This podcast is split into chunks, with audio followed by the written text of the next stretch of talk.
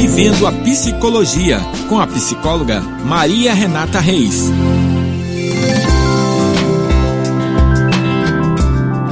Olá, eu sou a psicóloga e neuropsicóloga Maria Renata Reis. Esse é o podcast Vivendo a Psicologia. Você me encontra no Instagram, PC Maria Renata Reis, e no meu site mariarenatareis.com.br. Eu sou o Eduardo Rocha, psicólogo clínico e psicólogo clínico do esporte. Você pode me encontrar através do Instagram eduardo_pc. Esse é o nosso podcast da semana. Essa semana falaremos sobre sono e sua importância na nossa saúde. Já que estamos discutindo há um certo tempo sobre hábitos saudáveis, nós não poderíamos deixar de abordar esse tema tão importante. E você, ouvinte, você costuma dormir bem à noite? Você conhece a real importância do sono para a qualidade da nossa vida? É, esse tema realmente é muito importante, porque muitas pessoas sentem dificuldade e acabam se sentindo cansadas no dia seguinte. Isso pode causar vários problemas à saúde, como déficit de atenção e perda de memória, além de aumentar o risco de diabetes e obesidade. Por outro lado, dormir bem é essencial para as funções biológicas, e sua qualidade interfere diretamente no dia a dia. Enquanto dormimos, mente e corpo se recuperam, fazendo com que ocorra a sensação de descanso durante a manhã. E além disso, outros benefícios incluem regulação da temperatura corporal, consolidação da memória e manutenção do equilíbrio do organismo. Além de toda essa importância em relação ao nosso organismo, tem uma questão bastante curiosa também em relação ao sono, que é sobre a parte dos sonhos, né? Passamos um terço da nossa vida dormindo. É muita coisa, não é mesmo, Eduardo? No entanto, a gente sonha por apenas poucos minutos. Se a gente calcular uma média ao longo da nossa vida, nós sonhamos seis anos inteiros. Apenas uma parte do cérebro para de funcionar enquanto nós dormimos, que é o centro lógico.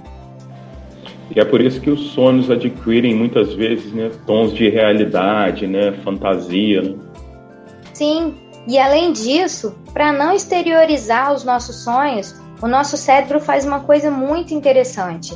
Ele envia sinais para a nossa medula espinhal, paralisando os nossos membros temporariamente. O único que movemos durante o sono, que ocorre durante a fase conhecida como sono REM, são os nossos olhos que se movem de acordo com a nossa atividade do sonho. E outro papel importante também que nosso cérebro desempenha durante o sono, Renata, é descartar e selecionar as memórias. É por isso que no dia seguinte, a termos estudado, lembraremos melhor a matéria se não passarmos a noite inteira olhando anotações e, e dormirmos o tempo necessário. É crucial, portanto, dormir, dormir bem para que o que estudamos permaneça em nossa memória no dia seguinte. Outro fato curioso é que quando sonhamos, nosso cérebro tenta resolver os problemas que nos ocupam durante o dia. É muito importante, né? Porque quando a gente dorme, a gente pode ter a solução para algum problema que uhum. nós não conseguimos resolver. Sim, sim. E um sonho pode ser um reflexo fiel ou, na maioria dos casos, simbólico do que ocupa a nossa mente, de nossos medos e de nossos desejos. Por isso são comuns alguns pesadelos que evocam medos, como a falta de autoconfiança, que muitas vezes se reflete em um sonho no qual a pessoa está nua em um lugar público e não pode se esconder ou se cobrir. Inclusive, Freud argumentava que a função dos sonhos era satisfazer os nossos desejos e certamente não estava errado. No entanto, essa é apenas uma das muitas respostas para a pergunta: por que sonhamos? Que papel os sonhos desempenham? A verdade é que nem as centenas de páginas do livro A Interpretação dos Sonhos de Freud, nem os vários estudos que foram feitos sobre os sonhos puderam responder de maneira definitiva todas as perguntas que nós temos em relação ao assunto. Mas uma coisa nós sabemos: nós não perdemos um terço da nossa vida dormindo. Agora, para a gente poder entender um pouquinho mais sobre o sono, é importante a gente falar de um assunto mais técnico, que são as fases do sono. O corpo passa por vários ciclos de sono durante a noite, sendo que o primeiro dura cerca de 90 minutos e depois a duração vai aumentando, até uma média de 100 minutos por ciclo, mais ou menos. Um adulto geralmente tem de 4 a 5 ciclos de sono por noite, o que acaba por fazer umas 8 horas de sono necessárias. A primeira fase do sono é a fase do sono leve. Essa é uma fase do sono que ele dura aproximadamente uns 10 minutos. Nessa primeira fase, o sono começa no momento em que você fecha os olhos e o seu corpo começa devagarzinho a relaxar. No entanto, ainda é possível acordar facilmente com qualquer barulho que aconteça no quarto, por exemplo. E algumas características dessa fase é não perceber que você está dormindo, a respiração que vai se tornando mais lenta, e é possível também ter a sensação de que você está caindo. É durante essa fase também que os músculos ainda não estão relaxados e por isso a pessoa ainda se movimenta na cama e pode até abrir os olhos enquanto tenta adormecer. Já na fase do sono leve, fase 2 do sono leve, é a fase que quase todo mundo se refere quando fala que tem um sono leve. É uma fase na qual o corpo já se encontra relaxado e dormindo, mas a mente está atenta e por isso a pessoa ainda consegue acordar facilmente com alguém se mexendo dentro do quarto.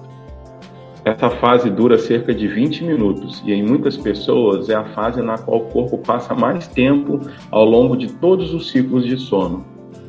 Já na fase sono profundo, que é a fase 3, é, os músculos relaxam completamente, o corpo fica menos sensível a estímulos externos, como movimentos ou barulhos. A mente está desligada e por isso também não existe sonhos. Esta fase é muito importante para reparação corporal, pois o corpo vai tentando recuperar de pequenas lesões que foram surgindo durante o dia. É por isso que, por muitas das vezes, a gente não consegue acordar como se tivesse tido um sono reparador. Né? Isso uhum. significa que existe algum distúrbio relacionado à parte do sono profundo, né, Eduardo? Uhum. E a fase mais importante, né, que, e talvez a mais famosa, que é a, você pode falar um pouquinho, que é a fase do sono REM, né? R-E-M. Exatamente. O sono REM é a última fase do ciclo do sono, que ela dura em torno de 10 minutos e que normalmente começa 90 minutos depois da gente adormecer. Nessa fase, os nossos olhos se movimentam muito rápido e o batimento cardíaco aumenta e os sonhos aparecem.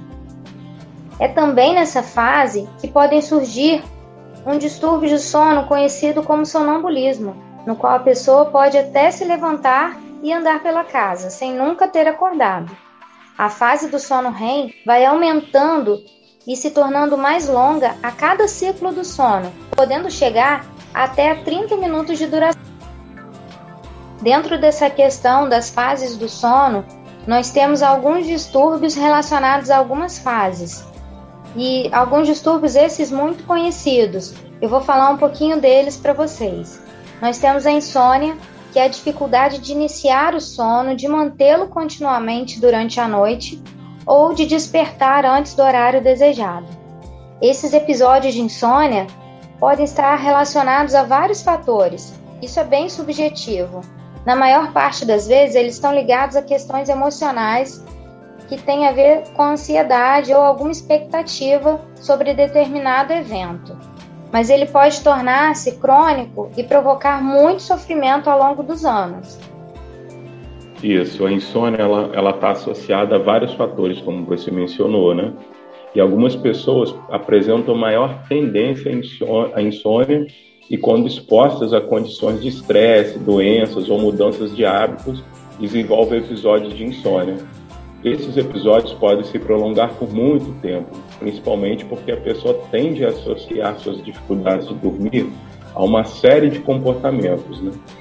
Outro distúrbio também que vale a pena a gente mencionar é a apneia obstrutiva do sono, que se caracteriza pela obstrução da via aérea no nível da garganta durante o sono, levando a uma parada de respiração que dura em média 20 segundos Após esta parada, a pessoa acorda emitindo um ronco muito barulhento.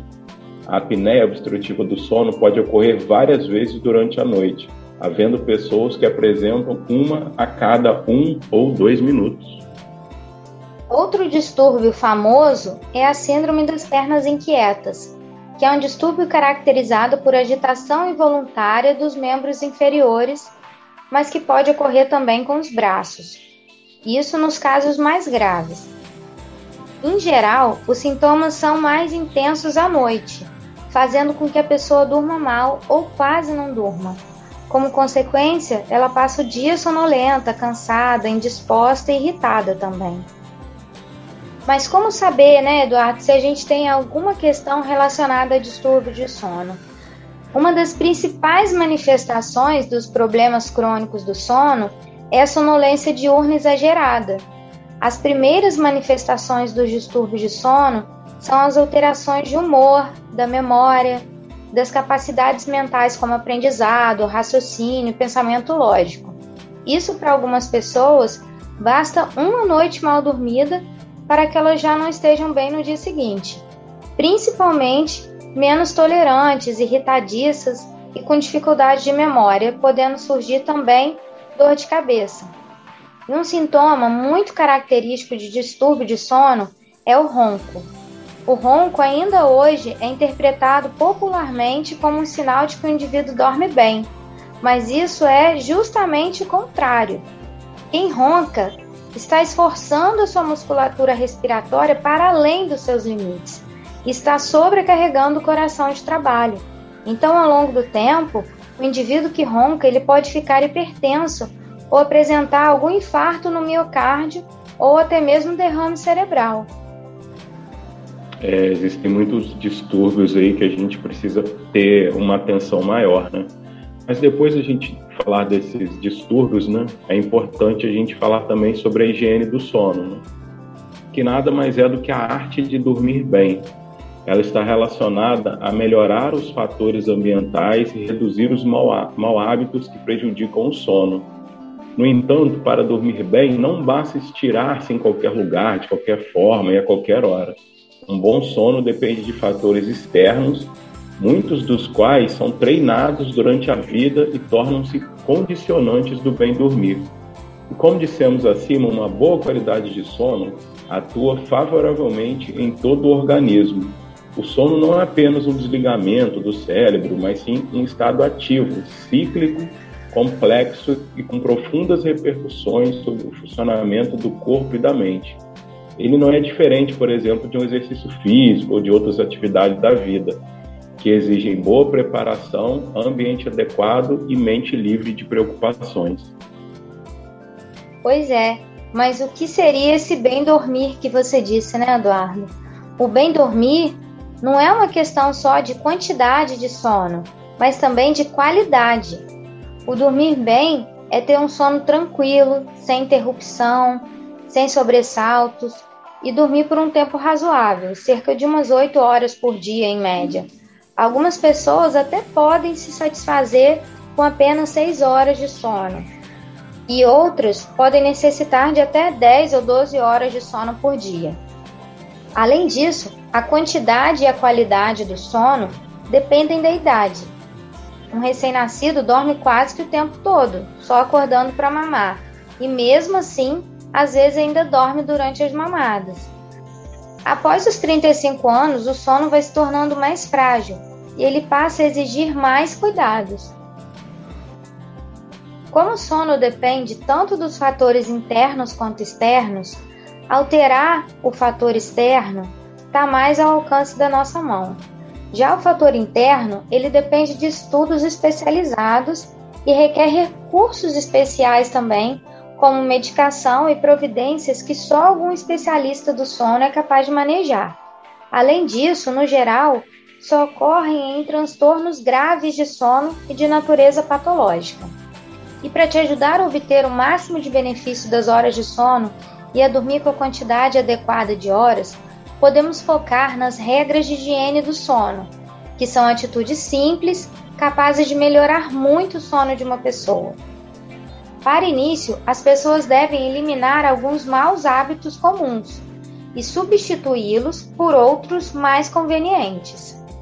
Para fechar o podcast de hoje, vamos deixar dicas de hábitos que favorecem o bem dormir. eliminar os horários variáveis de deitar e levantar e procurar adotar padrão fixo mais regular e constante. Nunca permanecer por períodos longos e frequentes na cama. Ir para a cama quando já estiver com sono. Não ficar na cama sem dormir por mais de 15 ou 20 minutos. Não fazer o uso de produtos contendo álcool, tabaco ou cafeína por pelo menos duas horas antes de deitar. Outro importante também, não fazer exercícios próximos à hora de deitar, não se envolver em atividades excitantes ou emocionalmente perturbadoras muito próximo da hora de deitar, não fazer uso da cama para atividades como assistir televisão, ler, estudar ou comer, né? Eu acho que esse é um dos principais, né, que a gente pega fazendo muito, né, levando o celular lá para hora da cama para ver um YouTube, ficar mexendo no Instagram. Tá vendo, gente? Isso não faz bem para quem quer regular o sono, não. Exatamente. Procurar dormir numa cama confortável, com colchão de qualidade, com lençóis e travesseiros sempre limpos. Nunca permitir que o quarto seja excessivamente iluminado, porque a luz interfere na produção da melatonina, que é um importante hormônio para a produção do sono. Tomar cuidado também em relação à temperatura do quarto, ficar atento à temperatura do quarto. Não desempenhar atividades que exijam alto nível de concentração imediatamente antes de deitar não permitir que ocorram na cama atividades mentais, como planejar, relembrar, ficar projetando o futuro. Se tiver o hábito de dormir de dia, não exceder a 45 minutos de sono. Esse aqui é aquele sonozinho que a gente tem costume de fazer depois do almoço. Estabelecer comportamentos habituais logo antes de dormir, como escovar os dentes, ler em um sofá e preparar a roupa do dia seguinte, por exemplo. Não ir para a cama com fome, se estiver com fome, antes de dormir, pode tomar um pouco de leite ou um chá relaxante. Nada de chocolate, cafeína ou doces. Não ficar com ruminação de pensamentos, com ruminação de problemas que aconteceram durante o dia. Além disso, as coisas à noite parecerão muito mais difíceis do que no dia seguinte. Evitar refeições pesadas ou excessivamente picantes ou adocicadas antes de dormir. Os adolescentes têm tanta facilidade para o sono, por exemplo, que para dormir basta se jogar na cama a qualquer hora ou no sofá e que já estão em sono profundo, né? Essas não são todas as regras, mas são algumas mais importantes que a gente resolveu trazer para vocês hoje para poder ajudar na qualidade do sono. Bem, pessoal, chegamos ao fim do nosso episódio. Obrigada por nos acompanhar. Eu sou a psicóloga Maria Renata Reis para saber mais sobre o meu trabalho, acessem o site mariarenatareis.com.br. Lá vocês encontram um pouquinho mais sobre a minha atuação clínica. Eu sou o psicólogo Eduardo Rocha. Vocês me encontram no Instagram, eduardo_pc. Por lá a gente se comunica. Até o próximo!